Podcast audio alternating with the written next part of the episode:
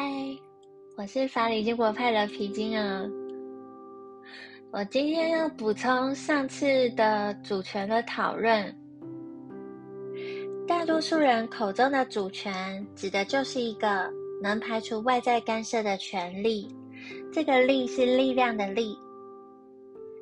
这个排除外在干涉的权利，如果是由国家对自己的领土、人民及国家内部事务在行使的。我们会说这个叫做国家主权，但如果是对不属于自己的领土、人民及其相关事务在行使的，则可能是在获得合法授权的情况下进行，像是托管国对托管地的治理，或者是战胜国对战败国领土的占领管理，也有可能是在没有合法权限的情况下进行的。例如，非法侵略战争中对他国领土及人民实施的占领及管理。更精确的来说，拥有排除外在干涉的能力，并不等于拥有排除外在干涉的权利。基本上，在没有合法权限的情况下进行的，是属于拥有排除外在干涉的能力的状况。那在有合法权限情况下进行的，则是拥有排除外在干涉的权利。Capability 叫做能力，right 叫做权利、利益的利，power 叫做权力、力量的力。也就是说，capability 加上 right 会等于 power。主权是一种 power 权力。它是成为主权国家之后才可以具有主张的东西，不是一群人或者某个政治实体政权可以主张的。你可以想，如果人权是自然人所能享有行使的权利，那主权就是拥有国家法人格的政治实体国家所可以享有行使的权利。主权在领土主权的场合，则更着重于对相关地区是否具有合法的权利名义，从而可以将该地区认定为领土，从而实施排他的管理权利。前面提到的权利名义，英文叫做 title，相关的一切权利叫做 right。一切的主张请求叫做 claim。Title 生出 right，right 生出 claim。国际法上的主权国家取得相关土地的 title，从而取得土地的领土主权，进而可以主张相关土地是自己的领土。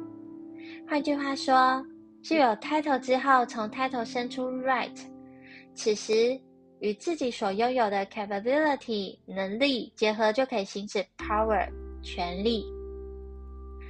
在旧金山合约第二章领土第二条，日本最彻底的放弃台澎的 title right 跟 claim，是最彻底的放弃台澎领土哦。在国际法中，所谓的管辖权跟领土主权是不同的概念。一个依据具有国际法效力的授权，对某个地区进行管理权限的国家或者政治实体，对该地区就会具有管辖权，但未必拥有该地区的领土主权。台澎领土主权不属于任何主权国家，因为日本在旧金山合约。只有放弃领土，并没有把台澎的领土移转给其他国家，所以台澎不属于中华民国政权想主张的国家中国的。台澎领土主权归属未定，意思是说，在这个地球上没有任何一个主权国家领土范围涵盖台澎，也就是说，没有任何一个主权国家可以主张自己的领土。有台澎，但中华民国政权它确实在台澎上进行治理呀。它是因为有盟军的授权，它被授权可以来进行管理。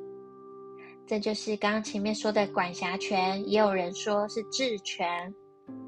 就好比社区管委会是由所有区权人选出来的嘛，那管委会会聘社区物业管理公司进行管理，授权他管理社区。但是物业它并没有大楼的所有权，他不可以主张大楼是他的。中华民国政权军事占领是事实的状态，因为有盟军的授权，具有治理台澎的合法权限。那这个盟军的授权，它并不会因为二战结束，同盟国这个军事同盟解散，他就没有。这个进行管辖的权利并不会哦，因为这些当时的同盟国这些成员、这些主权国家，至今也仍在这个国际上啊，他们并没有一起出来说，当初这个让中华民国政权依据一般命令第一号代表盟军进行。管辖的这个权利就此消失，并没有出来说过。嗯，盟军授权它不是空白的支票，超过占领者占领权限的部分就会变成非法的行为。例如，主张有台澎主权是非法的，台湾官府是个骗局。